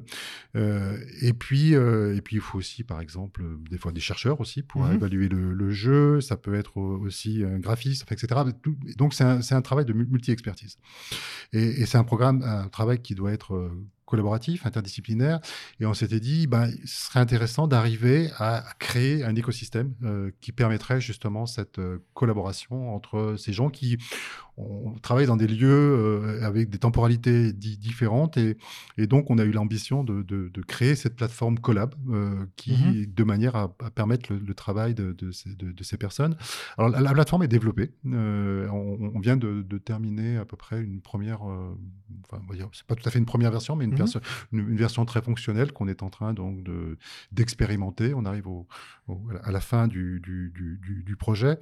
Euh, ça nous a permis alors, on avait l'ambition d'ouvrir ça à toute la Suisse. Je ne pense pas qu'on arrivera à, ça. La plateforme sera ouverte, hein. n'importe qui pourra y aller, n'importe qui pourra utiliser les ressources. Ça va nous prendre un petit peu de temps pour mettre en, place encore des, ressources qui soient utilisables pour que la, plateforme soit vraiment mobilisable par, euh, par tout le monde. Mais par contre, on a, dans ce projet, réussi à bien formaliser euh, le projet, enfin, le processus de conception de jeu, mm-hmm. ainsi que la question aussi euh, de son évaluation. Et, donc, on, on, a des outils méthodologiques qui vont être mettre euh, mis à, disposition et, qui permettront à, des personnes qui s'intéressent à, la conception de jeu mmh bah, de, pouvoir euh, bénéficier de ces outils méthodologiques. Donc là, on arrive au bout du, projet. On est plutôt en, phase de, effectivement de, tester, de tester la plateforme. On, va bientôt la, tester. Alors là, on, va la mettre à l'épreuve de concepteurs de jeux, justement, de mmh gens qui font ce, travail-là, de manière à ce qu'ils nous disent euh, bah, ce qu'ils en pensent et s'ils ont envie de l'utiliser ou, pas, de manière à voir quelles sont les modifications encore à, à faire. Donc c'est un travail très ouais, très pragmatique en fait, ah. d'une certaine manière, dans, dans, dans, son ambition initiale, euh, mais qui assez rapidement nous a amené à réinterroger tout le processus de co-conception et de co-évaluation des, des, des, jeux. Excellent. Merci beaucoup. Bah, super. Et je, bah, je, vous remercie pour cette belle présentation du projet euh, Collab. Euh, venons-en maintenant au projet qui a été au démarrage de notre euh, projet de podcast, en fait, comment que vous écoutez aujourd'hui. il s'agit d'un projet tout à fait fascinant que vous avez lancé en 2022 et qui s'intitule Soda for LA. J'en profite pour remercier sincèrement Sandra De Grazia de la FAPC de me l'avoir fait connaître. le projet Soda for LA se construit sur l'idée qu'alors que le rythme et la musique sont utilisés comme moyens mémotechniques pour enseigner aux jeunes élèves des séries d'éléments tels que les jours de la semaine ou l'alphabet, la représentation des données par des sons offrirait, selon vous et, votre équipe, en fait, la possibilité de bénéficier de la capacité humaine à mémoriser ou à suivre des données audio temporelles complexes. Euh, donc, partant de cette idée particulièrement innovante, vous proposez d'explorer dans ce projet la sonification des données comme alternative à la visualisation des données pour l'analyse d'ensemble de données complexes. Euh, il s'agit clairement d'un renversement radical que je trouve tout à fait intéressant d'approche dans l'analyse des données, qui pour le moment met justement énormément l'accent sur la data visualization. Est-ce que vous pourriez nous en dire plus sur la genèse de ce projet, euh, sur ce qui vous a amené à souhaiter explorer cette dimension et sur les premiers très beaux résultats de cette aventure? Mmh. Alors, le problème de l'analyse des données, c'est un problème que je rencontre comme mes collègues, euh, mmh. je dirais, au quotidien. Et, souvent, on, est face à des graphiques, on est face à des représentations de données dont on sait qu'elles ces, représentations vont orienter la manière dont on les, analyse et parfois on n'arrive pas à représenter certaines, certains, certains phénomènes euh, avec, euh, mmh. ces, avec la visualisation des, des données. Donc on, euh, le projet, il est né simplement d'une discussion, je crois, avec un, de mes fils qui, à l'époque était en thèse en intelligence artificielle. Et puis je lui avais dit, mais écoute, moi je trouverais chouette de, pouvoir, euh, non pas, euh, on parlait musique, je crois, mmh non, pas voir les données, mais les, écouter sous forme de musique. Peut-être qu'on les comprendrait mieux finalement, ces données. Mais je lui dis, ça doit être très compliqué à faire. Et puis il m'a dit, non, non, c'est pas compliqué de faire un, un petit logiciel qui permet de transformer tes données en, son, on va faire ça. Et puis, en fait, ça a été fait très, très vite. Et, mmh et on s'est retrouvés tous les deux à écrire un papier euh, qui posait un, peu les, un peu les bases. Alors, on, s'est aperçu d'abord qu'on, que ça existait déjà. Il y avait déjà des gens qui faisaient ça. Par exemple, le compteur GGR, finalement, c'est, une façon d'objectiver la, ah la, la, la, radioactivité avec des mmh sons. Et c'est mieux avec le son qu'avec, que visualiser parce qu'on ah perçoit, on perçoit mieux la, la radioactivité. On a, on, a, on a fait un petit peu l'état de l'art aussi. On s'est aperçu qu'il y avait des des, exemples. Euh, les exemples qu'on a, pas, qu'on a vus ne portaient jamais sur des données d'éducation et mmh. portaient rarement sur des données euh, séquentielles. Et, et souvent, c'était des, des projets pour lesquels on, on s'arrêtait à une, une idée un peu artistique. On, avait transformé des données en, ah son, et puis ça faisait de la musique, et puis c'était sympa, et puis, puis point hmm. barre. Nous, on voulait aller un peu plus loin. On, s'était dit, on va, on, va essayer de voir euh, le potentiel de, de, de, tout ça. Donc, j'avais déposé un projet, et puis c'est la fondation euh, Asler qui l'a financé. Donc, cette fois-ci, pour développer euh, une une, une, application plus, euh, plus, plus, développée qui, qui, qui, s'appelle Soda, hein, mmh. et qui, qui, permet le, justement de, de prendre n'importe quelle donnée séquentielle et de les, euh, de les, de les sonifier. C'est-à-dire que on va attribuer à chaque événement, je parlais d'événements mmh. tout à l'heure, par exemple dans un jeu, à chaque événement dans un jeu, on va attribuer une note, c'est-à-dire on va, on va faire varier le timbre de, de, la note, on va faire varier la hauteur de la note, on va faire varier, varier le volume de la, de la note. Mmh. Et puis on va, le, on, on, va, on va produire comme ceci des, des successions de sons. Alors, ce qu'on a vu très vite, c'est qu'il valait mieux produire de la vraie musique que simplement des successions de sons, parce que sinon c'est très pénible à écouter, c'est très difficile à, Mm. c'est très difficile. On, on s'est aperçu qu'il était important, par exemple, aussi de respecter certaines, euh, certaines règles. Par exemple, une, quand on a voulu dans un jeu sonifier des données euh, de chat, c'est-à-dire de conversation entre joueurs, on l'a fait avec de la flûte. C'est ce qui marchait le mieux, d'une certaine manière, parce qu'on associe assez facilement l'idée que la flûte, finalement, c'est une voix humaine et que c'est lié à une conversation. Il y a tout un tas de petits détails qu'on a pu montrer euh, en- récemment dans le, dans le projet qui Mhm. étaient en fait des règles, euh, qu'on pourrait appeler des règles de sonification, qui à certains moments nous permettent de voir que finalement la sonification, c'est un bon moyen d'explorer les données. Alors ça, on, l'a, ça, on, l'a, on, a pu le, le- le vérifier quand on a des données qu'on ne connaît pas. Le fait de les sonifier, eh ben, ben, c'est une façon de les explorer pour Mhm. ensuite peut-être rentrer dans des analyses, par exemple statistiques, euh, pour, pour, pour, pour poursuivre et puis peut-être de les visualiser. On n'oppose pas d'ailleurs la visu- à la sonification. On Mhm. pense que les deux, il faut les, il faut les, il faut les, les traiter de, de conserve. Et puis, euh, on s'est aperçu que la sonification aussi, c'était bien pour euh, voir euh, le décours euh, temporel, enfin pour voir les variations dans le temps. Par exemple, on avait attribué dans un jeu, on avait attribué des, des- des joueurs à une telle une catégorie très spécifique et la- la- les statistiques nous le confirmaient. hein. on avait telle, telle, telle, telle stratégie utilisée par les joueurs et puis on s'est aperçu qu'en écoutant, en fait, c'était les données plutôt que de les Mhm. visualiser, bah, c'était un petit peu plus complexe. Il y avait des variations de stratégie du joueur qu'on n'avait pas identifiées lorsqu'on visualisait les, les, les données. Donc, ce qu'on fait actuellement euh, dans ce projet, c'est se dire bon, on explore en fait le potentiel de la Mhm. sonification euh, des, euh, des, des données. Mais quand je dis sonification, c'est pas simplement transformer en son, mais transformer en, en musique. On essaie de créer véritablement Mhm. quelque chose qui soit donc un, un peu harmonieux et, et écoutable d'une certaine manière. Est-ce qu'il faut être euh, finalement avoir l'oreille musicale pour déceler ces différentes Alors c'est quelque chose qui est, qui est ressorti dans notre dernier séminaire, dans le sens où on était mélangés. hein. Il y avait Ah. des gens qui avaient... Alors on n'avait pas de grands... Les musiciens ont participé hein, à la conception. Euh, on on s'est appuyé euh, sur l'expertise de, de- de musiciens pour concevoir l'application, euh, parce qu'on pensait que c'était extrêmement important que, de- que, que pour... euh, Enfin, de prendre en compte la question de la grammaire musicale pour, euh, pour Mhm. créer de la musique, évi- évidemment. Et puis après, quand on a évalué la- l'application, on a dans la dans la dans la- dans l'atelier qu'on a mis en place, le workshop, on a on avait des gens qui étaient complètement naïfs en musique, qui écoutaient de la musique mais qui Ah. ne connaissaient pas du tout la, la musique, d'autres qui connaissaient un petit peu plus. Alors on s'est aperçu que quand même c'était un avantage effectivement euh, d'avoir euh, une certaine euh, ouais, une certaine culture musicale, mais on s'est surtout rendu compte qu'il fallait surtout un apprentissage. Enfin comme on apprend à analyser des, des- des Mhm. données visuelles, il faut aussi apprendre à, à les sonifier. C'était pas c'était pas absolument absolument immédiat. Et je pense effectivement que le fait de d'avoir cette culture musicale va, va aider. Mais en fait, quand j'ai présenté le premier papier sur ce sujet, Mhm. il y avait dans le dans la salle de la conférence euh, une personne qui était malvoyante qui m'a dit mais mais moi c'est ce que je fais habituellement j'ai pas de possibilité d'avoir de données visuelles donc euh, c'est mon c'est mon quotidien Euh, je, je- je- quand je peux je transforme toutes les données de mon environnement en, en, en son de manière à, à me localiser dans l'espace, à avoir des informations que vous, Mhm. vous avez de manière. Donc, c'est, j'avais compris que j'avais pas inventé grand chose avec ma, ma, ma, ma Mhm. application So- Soda et je, et je pense que ce serait intéressant de, de travailler avec ce type de personnes de manière à effectivement à avoir des. des- des- enfin, je pense qu'ils ont une expertise dans ce, de- dans ce domaine qui serait intéressant d'intégrer dans l'application actuellement. oui. Mhm, bien sûr. Mhm. Et, et j'ai vu, euh, parce qu'en fait, en, en traînant sur le, sur le site de laboratoire d'innovation, j'ai j'ai juste vu que, que euh, en extrait était, était à disposition et qui portait sur le, le, le jeu Tamagoku dont ça. on a parlé. Mhm. Euh, Oui. Là, en fait, on est, on est directement déjà, enfin, c'est-à-dire que l'extrait que vous avez mis à disposition, c'est déjà un extrait qui est mis en musique. C'est ça, Ouais, c'est ça, tout à fait. Mm.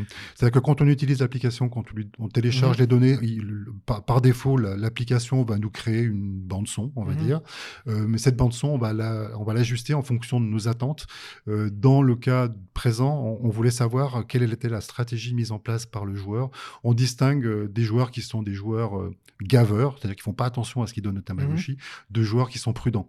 Et on voulait savoir s'ils étaient prudents ou, ou- ou gaveurs. Et ça se voit finalement avec euh, certains événements. Le- par exemple, les, les gaveurs ne regardent jamais euh, quel type de ressources ils donnent au Tamagotchi. Ils donnent n'importe quoi. En fait. Mhm. C'est pour ça qu'on les appelle gaveurs. Et, D'accord. et- et ça, ça, s'entend- ça, ça- ça s'entend très bien. Et donc Ouais. là, en l'occurrence, si on... parce que je, pense que je vais mettre le, Mhm. Le, le- le- le petit extrait peut-être en arrière-fond de, Oui. de notre Mhm. échange là. C'est-à-dire que ce qu'on ce qu'on entend, euh, c'est chaque, chaque note est un événement en particulier, mais ça veut dire que là, en fait, si on a différentes catégories de joueurs, c'est-à-dire que ces différentes catégories de joueurs sont l'un après l'autre sur cet enregistrement Oui. ou sont oui, d'accord. Tout à fait. Là, dans, dans le cas présent, on entend un seul joueur euh, à la fois. C'est- ça, on n'entend pas plusieurs joueurs en, en même temps.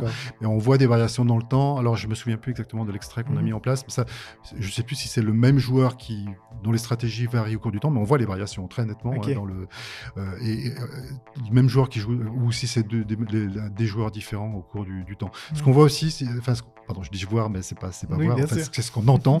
Euh, c'est c'est au début, euh, souvent les, les, les, les, notes qu'on entend sont finalement, il n'y a, pas de relation logique, alors, alors qu'à un certain moment émerge un thème. Et le thème, en fait, il est, euh, il est caractéristique d'une stratégie. On appelle ça des ear counts. Euh, comme on a des icônes qui, sont, qui sont visuelles, on a aussi des ear counts qui, qui sont des, des patterns musicaux, en fait, qui signent des stratégies.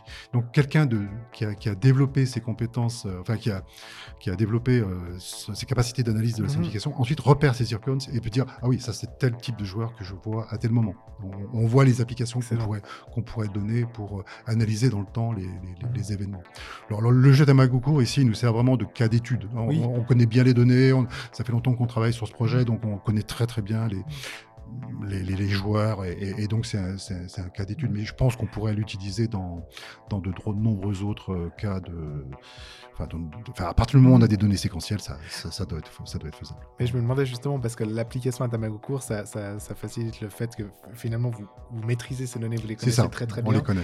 Euh, mais, mais ma question c'était est-ce que ça vous a fait apparaître des, des, des subtilités Exactement, euh, ouais, qui ouais. n'étaient pas décelables ou que vous n'aviez pas décelées jusque-là euh, d'une autre manière en Alors, en, par- en particulier, des joueurs qu'on avait mis dans une catégorie, donc on pensait qu'ils étaient typiques de la catégorie, parce que les statistiques nous disaient ça, et on s'apercevait que leur, finalement, leur stratégie n'était pas si homogène que ça dans le temps. Ils avaient essayé différentes, euh, différentes approches au cours du, au cours du temps. Et, donc, c'était oui, c'était effectivement des, des choses qui n'étaient pas visibles, euh, visibles au départ. Après, souvent, pour les voir, ces choses, il faut les les anticiper d'une certaine manière. Mhm. C'est-à-dire qu'on va coder les données de telle manière à avoir ces ear counts, à avoir ces patterns musicaux, de manière à rechercher telle ou telle, ou telle chose. Mais là, dans le cas, dans le cas présent, on n'avait pas, on n'avait pas anticipé parce que c'est simplement en écoutant, on s'est dit, bah oui, ça doit être monotone, on va, avoir, on va entendre toujours la même chose. Puis tiens, non, c'était pas si monotone que ça, ça changeait au cours du, ça changeait au cours du temps, tout à fait. C'est excellent.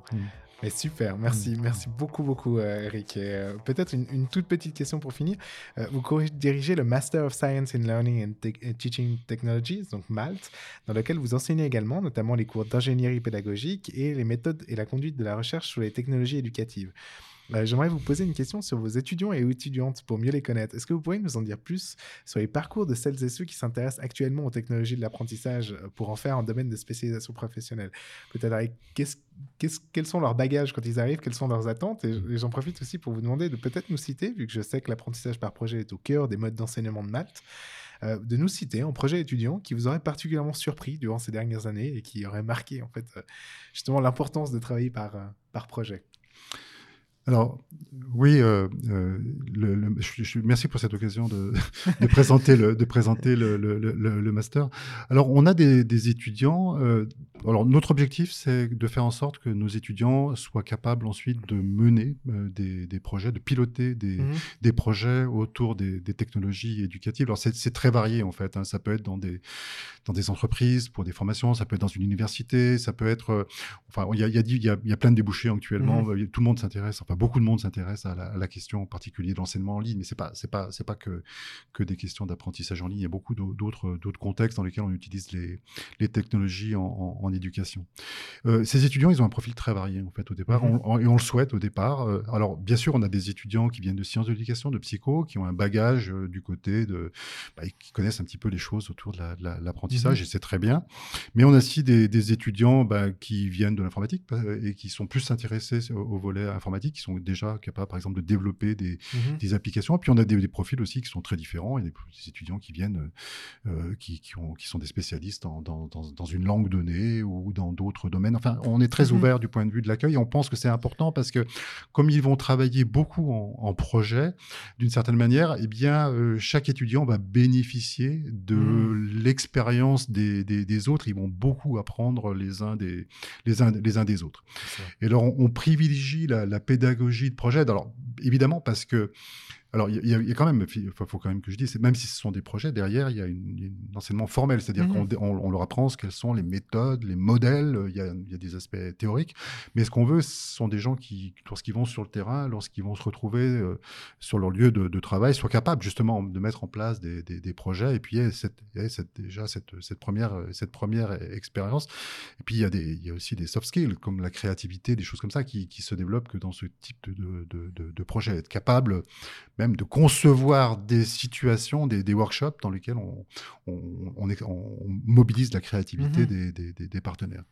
Et, et donc, ces, ces- ces étudiants bah, vont, vont développer des projets. Actuellement, on, en- on pense même à aller très très loin dans, le, dans cette pédagogie de projet et à changer le, le- le master. On est en train de, de regarder les choses. Actuellement, ils font plein de petits projets, mais c'est des petits projets. Mhm. Enfin, je- si je dis ça à mes étudiants, ils seront fâchés parce que ils y passent tellement de temps et tellement d'énergie que, que, que, que ça leur prend beaucoup de temps. Mais ensuite, on se dit, mais finalement, il faut peut-être encore un projet encore plus global euh, qui Mhm. mobilise tous les enseignants parce que pour l'instant, on reste quand même dans un, un enseignement disciplinaire. C'est-à-dire, moi, je les ai en méthodo, donc je leur fais un projet de méthodo. Mes Mhm. collègues en ergonomie leur fait un projet en, en, en ergonomie. Et je me dis que peut-être euh, un projet global, euh, plus proche de la réalité, peut-être en lien aussi avec euh, des acteurs économiques, de manière à ce que ce soit plus ancré sur le terrain, et puis avec un impact, et- serait, serait intéressant. Donc on est en train de, de- de repenser un, un petit peu les, les modalités, de manière finalement à, à limiter les temps de- d'enseignement formel, et que quand ils ont envie et besoin d'apprendre quelque chose pour leur projet, ben, ils se tournent vers nous et qu'on leur donne effectivement les enseignements à ce moment-là. Donc renverser un petit peu et être plus sur, sur une logique, euh, non pas d'offre, mais de demande de la part de l'é- l'étudiant qui me semble extrêmement importante à, à prendre en compte si on veut vraiment qu'il y ait un apprentissage euh, derrière. Bon, ça, ça- C'est assez complexe à, à mettre en place. C'est- On est- on n'est pas les inventeurs de cette façon de faire, hein, on- mais, mais c'est un peu les orientations euh, enfin, d'innovation pédagogique qu'on est en train d'essayer de mettre en place pour, Mhm. ce, pour ce master. Excellent. Et en termes de projet, un projet qui vous aurait particulièrement surpris ces dernières années Alors, euh, C'est dur, hein, ça alors- va laisser plein alors, sur le- Oui, oui, non, j'hésite à en, en citer plus. Je, je suis, je suis toujours un petit peu surpris euh, par les, les thématiques que prennent mes, mes étudiants. En ce moment, par exemple, moi, dans mon, dans mon domaine, alors, euh, je, leur, je leur demande de, de réaliser un, un- un projet autour de, justement du e-learning, de, Mhm. l'apprentissage à, à- à distance. Je- euh, et et donc, j'en donne le choix de la, de, de, de la thématique. Et alors, j'ai des choses qui sont extrêmement variées. Euh, j'ai vu des choses, par exemple, du côté de l'apprentissage du, l'apprentissage du YAS. Euh, mais, mais je trouve ça assez intéressant de se dire, on va, on va, on va, on va, on va, on va mettre en place une formation e-learning pour le YAS. Et, et très, très, très honnêtement, ce qui a été produit euh, me paraît extrêmement, euh, me paraît extrêmement pertinent. Enfin, ça Mhm. mériterait d'être mis euh, à disposition du, du public pour que ça soit, pour que ça soit fait. Euh, Là, il y a un projet qui, qui- que je trouve assez intéressant. Euh, les autres étudiants m'excuseront de ne pas citer de l'heure, mais, mais vous savez qu'en ce moment, le- le- dans l'heure du temps, on a, on a ChatGPT euh, et, et- les étudiants sont, voient bien que, que l'apparition de cette euh, intelligence artificielle pose le- le- la question de la, comp- la compétence euh, de l'utilisateur de, de cette, de cette technologie. Et donc, ils sont en train de développer un, un- un cours en, en ligne sur euh, bah, comment poser les bonnes questions à, à- à ChatGPT. Et, et, et je trouve que c'est complètement pertinent. Alors, je ne sais Mhm. pas ce que ça va donner. Le projet, il est en cours. hein. Mhm. Peut-être qu'ils auront des difficultés à, à mettre ça en place. Mais en tout cas, euh, je trouve que le, le choix de la thématique est, est vraiment intéressant. En tout cas, ce que je peux dire, c'est que tous les projets que, que j'ai vus étaient, la plupart du temps, dans- enfin, assez surprenants dans les thématiques qu'ils ont proposées. J'aurais, pas misé peut-être au départ un COPEX sur le fait que ça soit faisable, en particulier Mhm. en, en, ense- en enseignement en ligne. Mais, mais finalement, le résultat, euh, à chaque fois, euh, euh, dépassait finalement le, les, les- les attentes, d'une certaine sublime. manière. Mhm. Excellent. Je vous remercie, Eric, sincèrement pour cette présentation de vos recherches. Elle jette un bel éclairage sur les mille et une euh, manières dont peut s'exprimer l'apprentissage par le jeu et à quel point ce type d'approche peut être innovante en termes méthodologiques et éclairante sur les processus d'apprentissage eux-mêmes. Donc j'espère, mais j'en suis quasiment convaincu, que cette présentation aura été aussi intéressante pour nos auditrices et auditeurs qu'elle l'a été pour moi. Merci sincèrement. Et avant de poursuivre vers la seconde partie de ce podcast, qui va nous amener vers le futur de votre recherche, je pense qu'une petite pause musicale s'impose. Cela va nous permettre de faire reposer nos neurones en vue de la dernière partie de l'émission. Eric, qu'est-ce que vous nous proposez d'écouter aujourd'hui? Alors, je vous propose un morceau de Wow Signal, un groupe euh, lyonnais euh, qui s'appelle Dervish. Parfait. Donc on se retrouve juste après Dervish de Wow Signal pour la suite de Learning from Data. À tout de suite.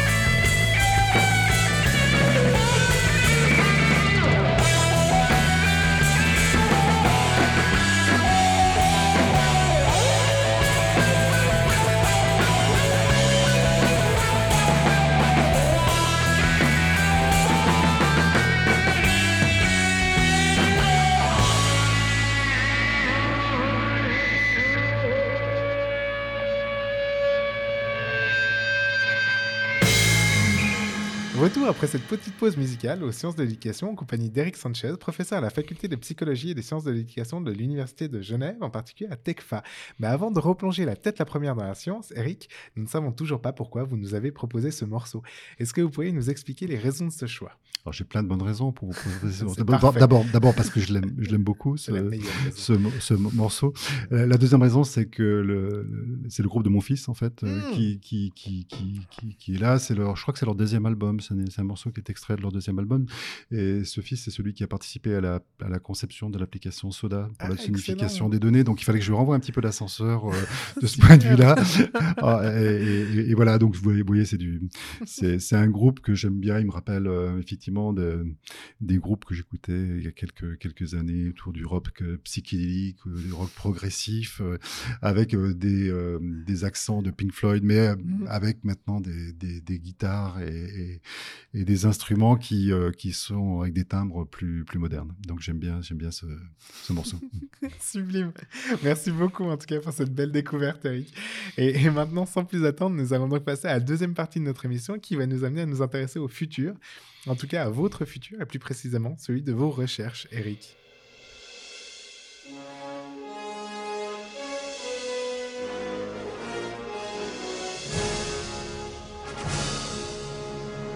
Le futur de la recherche.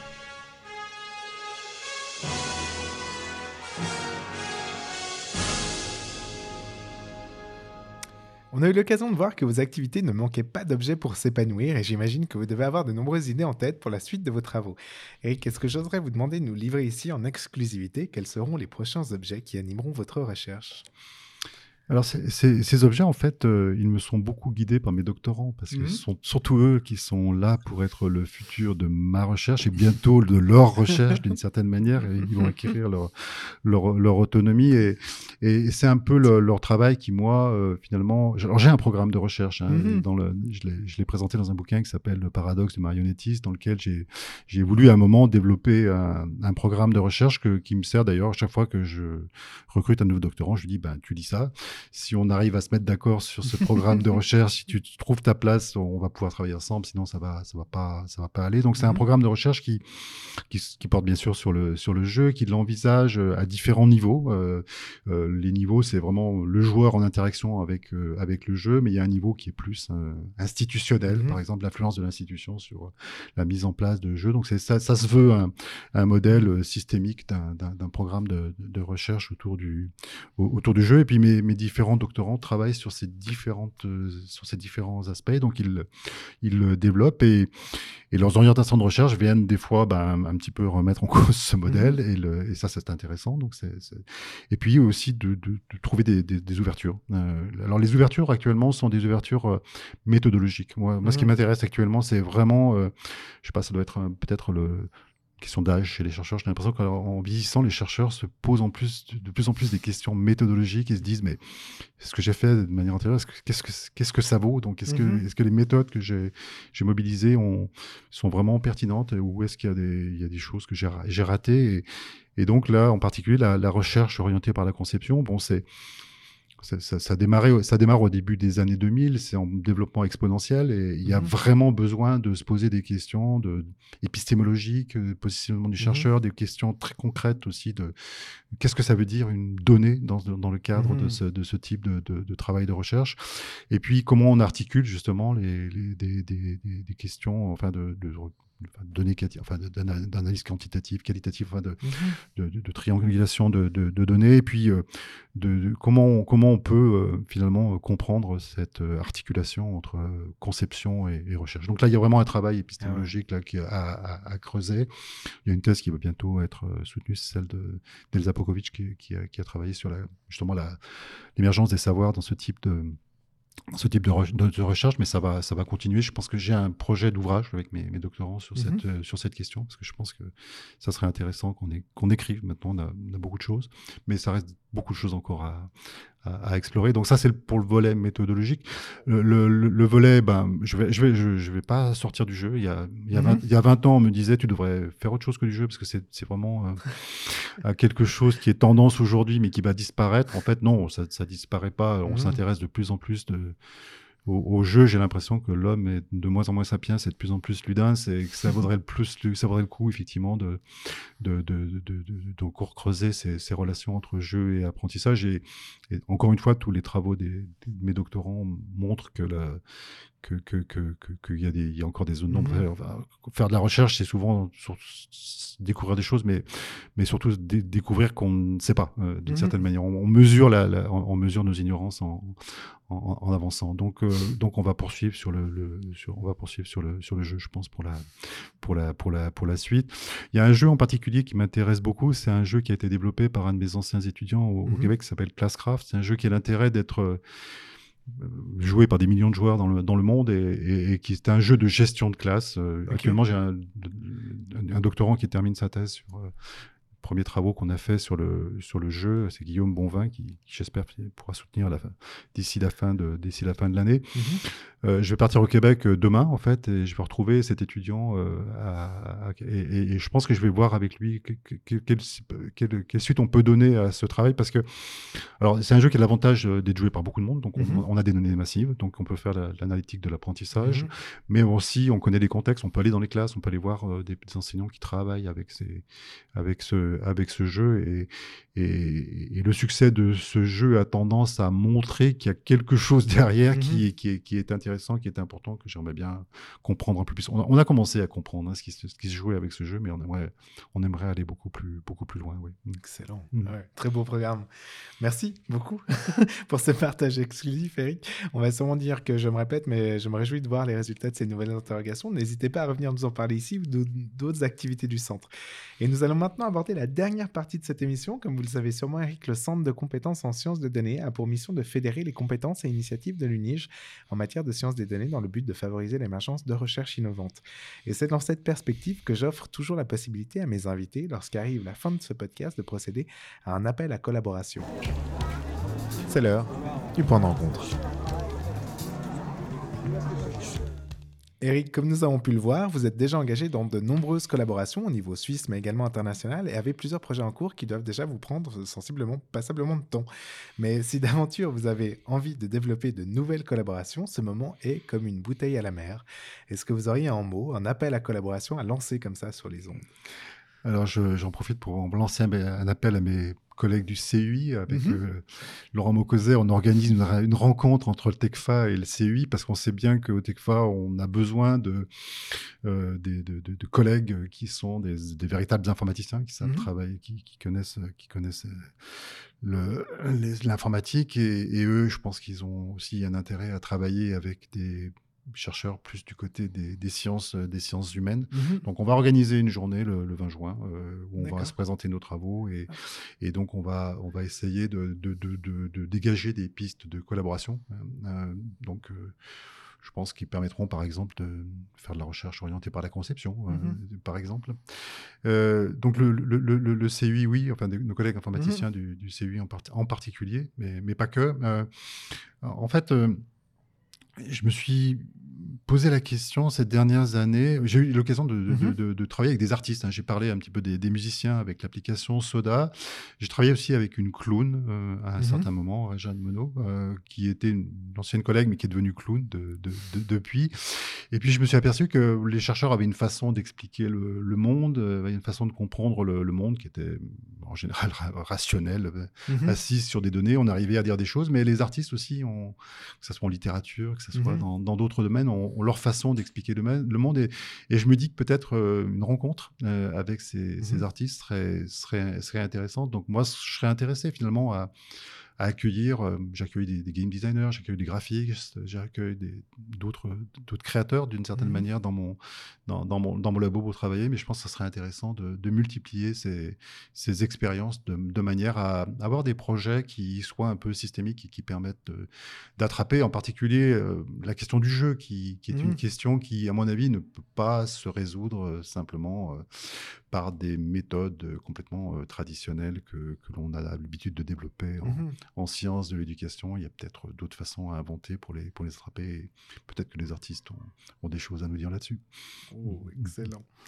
Merci beaucoup. Alors cet appel est lancé et j'espère qu'il trouvera un véritable preneur. Merci de tout cœur, professeur Eric Sanchez, d'avoir accepté de partager vos recherches avec nous aujourd'hui dans ce 29e épisode de Learning from Data. Comme d'habitude, je vous propose que nous nous consolions de l'atteinte de la fin de cet épisode en vous invitant toutes et tous à vous diriger vers la page web du professeur Eric Sanchez sur le site de l'Université de Genève. Vous y retrouverez les références des recherches dont nous avons parlé aujourd'hui et plus d'informations sur son parcours. Je parle sous son contrôle, mais j'imagine qu'il me pardonnera de vous dire de ne pas hésiter à prendre contact avec lui si vous avez des questions ou si vous souhaitez développer de nouveaux projets en collaboration en envoyant un mail à l'adresse eric.sanchez.unige.ch. Ce programme vous était proposé par le Centre de compétences en sciences des données de l'Université de Genève. Retrouvez toutes les informations y relatives sur notre page web datascience.unige.ch et là aussi, bien sûr, n'hésitez pas à prendre contact avec nous à l'adresse ccsd.unige.ch pour faire part de vos questions, commentaires, critiques. J'en profite également pour vous inviter à vous inscrire à la liste de diffusion du CCSD vers laquelle vous trouverez un lien sur la page d'accueil de notre site. Si vous avez aimé ce podcast, nous organisons une multitude d'autres activités auxquelles vous êtes bien entendu toutes et tous plus que bienvenus. Et comme tout bon podcast qui se respecte, je ne résiste pas à l'envie de vous inviter, si vous appréciez ce que nous faisons, à liker notre contenu sur votre plateforme d'écoute et à nous laisser un petit commentaire, ça fera toujours plaisir et ça nous permettra de nous faire connaître par d'autres, ce qui n'est clairement pas pour nous déplaire. Ceci étant dit, nous nous retrouvons donc comme d'habitude le mois prochain pour un nouvel épisode de Learning from Data. En attendant, je vous remercie toutes et tous d'avoir suivi cette émission et je vous dis à une prochaine. Au revoir Eric. Au revoir tout le monde. Au revoir Guy. À dans un mois. À bientôt. À tout bientôt. Au revoir.